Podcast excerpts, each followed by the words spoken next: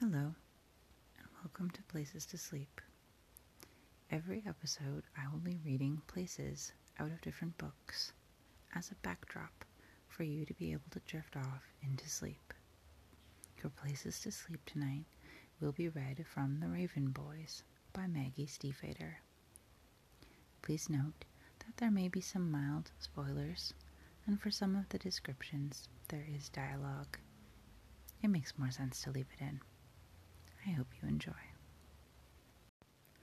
1136 Monmouth was a hungry looking brick factory, gutted and black eyed, growing out of an overgrown lot that took up nearly all of a block.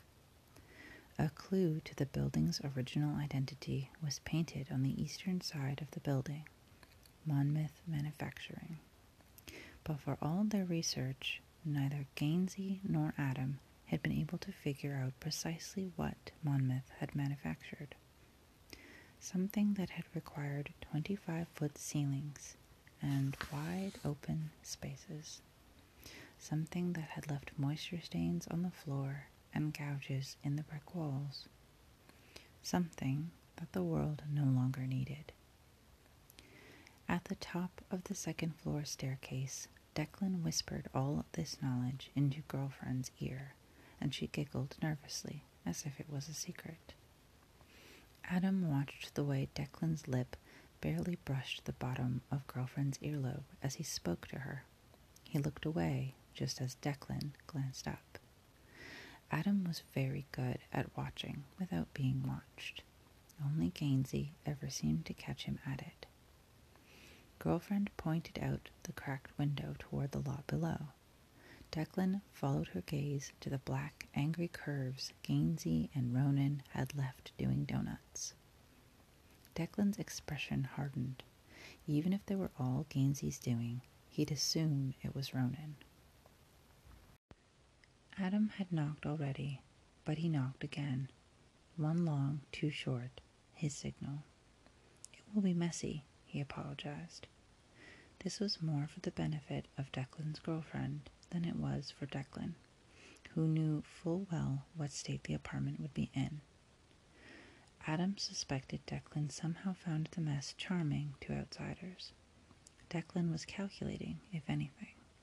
His goal was Ashley's virtue, and every step of tonight would have been planned with that in mind, even this brief stop at Monmouth Manufacturing. There was still no answer. Should I call? Declan asked. Adam tried the knob, which was locked, and then jimmied it with his knee, lifting the door on its hinges a bit. It swung open.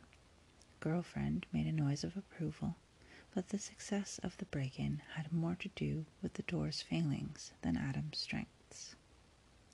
They stepped into the apartment, and girlfriend tipped her head back, back, back. The high ceiling soared above them, exposed iron beams holding up the roof. Gansey's invented apartment was a dreamer's laboratory. The entire second floor, thousands of square feet, spread out before them. Two of the walls were made up of old windows, dozens of tiny warped panes, except for a few clear ones Gansey had replaced other two walls were covered with maps. The mountains of Virginia, of Wales, of Europe. Marker lines arced across each of them. Across the floor, a telescope peered at the western sky. At its feet lay piles of arcane electronics meant to measure magnetic activity. And everywhere, Everywhere there were books. Not the tidy stacks of an intellectual attempting to impress, but the slumping piles of a scholar obsessed. Some of the books weren't in English. Some of the books were dictionaries for the languages that some of the other books were in. Some of the books were actually Sports Illustrated swimsuit editions. Adam felt the familiar pang. Not jealousy, just wanting. One day he'd have enough money to have a place like this, a place that looked on the outside like Adam looked on the inside. The second place from the Raven Boys is Blue's backyard. She bore a grudging fondness for the weird architecture 300 Fox Way. It was sort of a half hearted affection born of nostalgia more than any real feeling. But her feelings for the yard behind the house were anything but mixed. A great spreading beech tree sheltered the entire backyard. Its beautiful, perfectly symmetrical canopy stretched from one fence line to the other, so dense that it tinted even the hottest summer day a lush green. Only the heaviest rain could penetrate the leaves. Blue had a sachetful of memories of standing by the massive, smooth trunk in the rain, hearing it hiss and tap and scatter across the canopy without ever reaching the ground. Standing under the beech tree, it felt like she was the beech, like the rain rolled off her leaves and off the bark, smooth as skin against her own. With a little sigh, Blue made her way down to the kitchen. She pushed open the back door, using two hands to close it silently behind her. After dark, the yard was its own world, private and dim. The high wooden fence, covered with messy honeysuckle, blocked out the lights from neighboring back porches, and the inscrutable canopy of the beech blocked out the moonlight. Ordinarily, she would have to wait several long minutes for her eyes to adjust to the tremulous dark, but not tonight. The third place from the Raven Boys is a forest. The stream trickled sluggishly out of the woods from between two diamond barked dogwoods.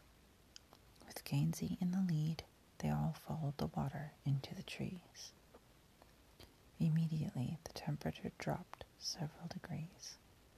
Blue hadn't realized how much insect noise there was in the field until it was replaced by occasional bird song under the trees. This was a beautiful old wood, all massive oak and ash trees, finding footing among great slabs of cracked stone. Ferns sprang from rocks, and verdant moss grew up the sides of the tree trunks. The air itself was scented with green and growing and water. The light was golden through the leaves. Everything was alive, alive. Hand in hand, they climbed after Gansey. The trees grew even larger, some of them grown together into trunks like castles, turreted and huge. The canopy soared high overhead, rustling and reverent. Everything was green, green, green. Somewhere ahead, water splashed. For one brief moment, Blue thought she heard music. Gansey's voice sounded forlorn. He'd stopped by a mighty beech tree, and now he searched around himself. Catching up to him, Blue realized he'd stopped by the shore of a mountain pool that fed the stream they'd been following. The pool was only a few inches deep and perfectly clear. The water was so transparent that it begged to be touched. Crouching, he hovered his free hand over the water. His fingers were spread wide, millimeters from the surface. Beneath his hand, the water shifted and darkened, and Blue realized that there were a thousand tiny fish just underneath. They flashed silver and then black as they moved, clinging to the faint shadow he cast.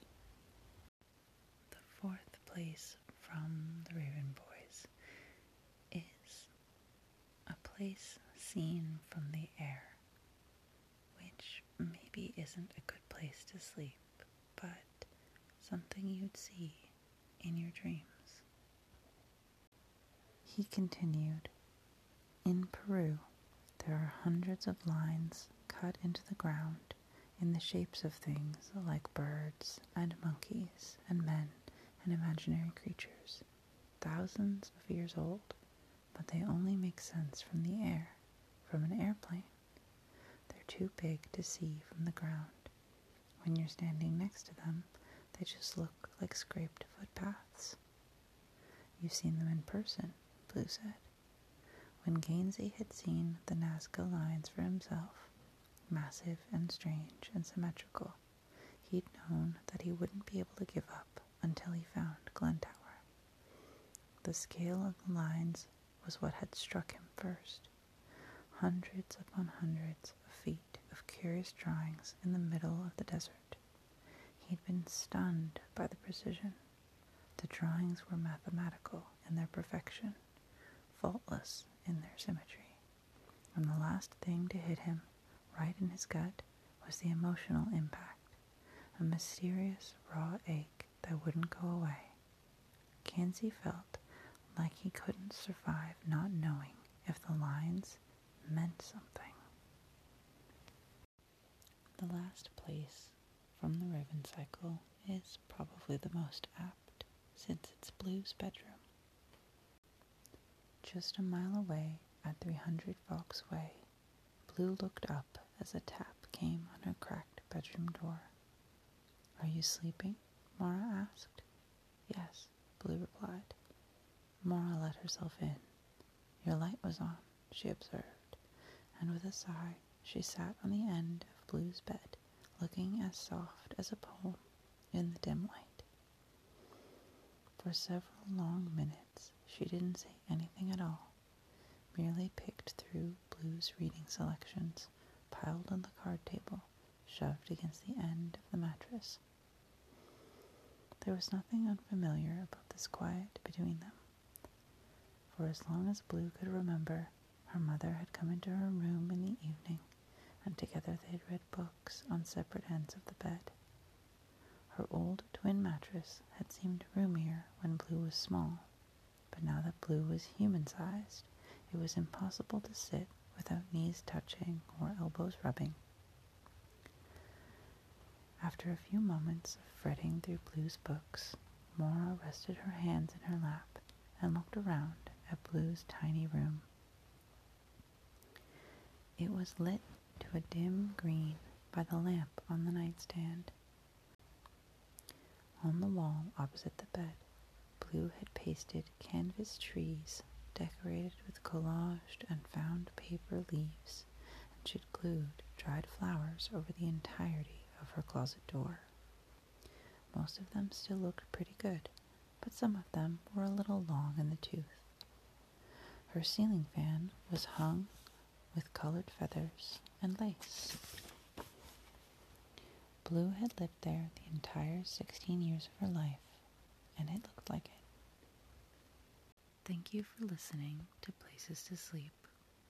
I hope that you've drifted off along the way, but if you haven't, that's okay. Sometimes, even when you can't sleep, it's nice to think about places where maybe you could.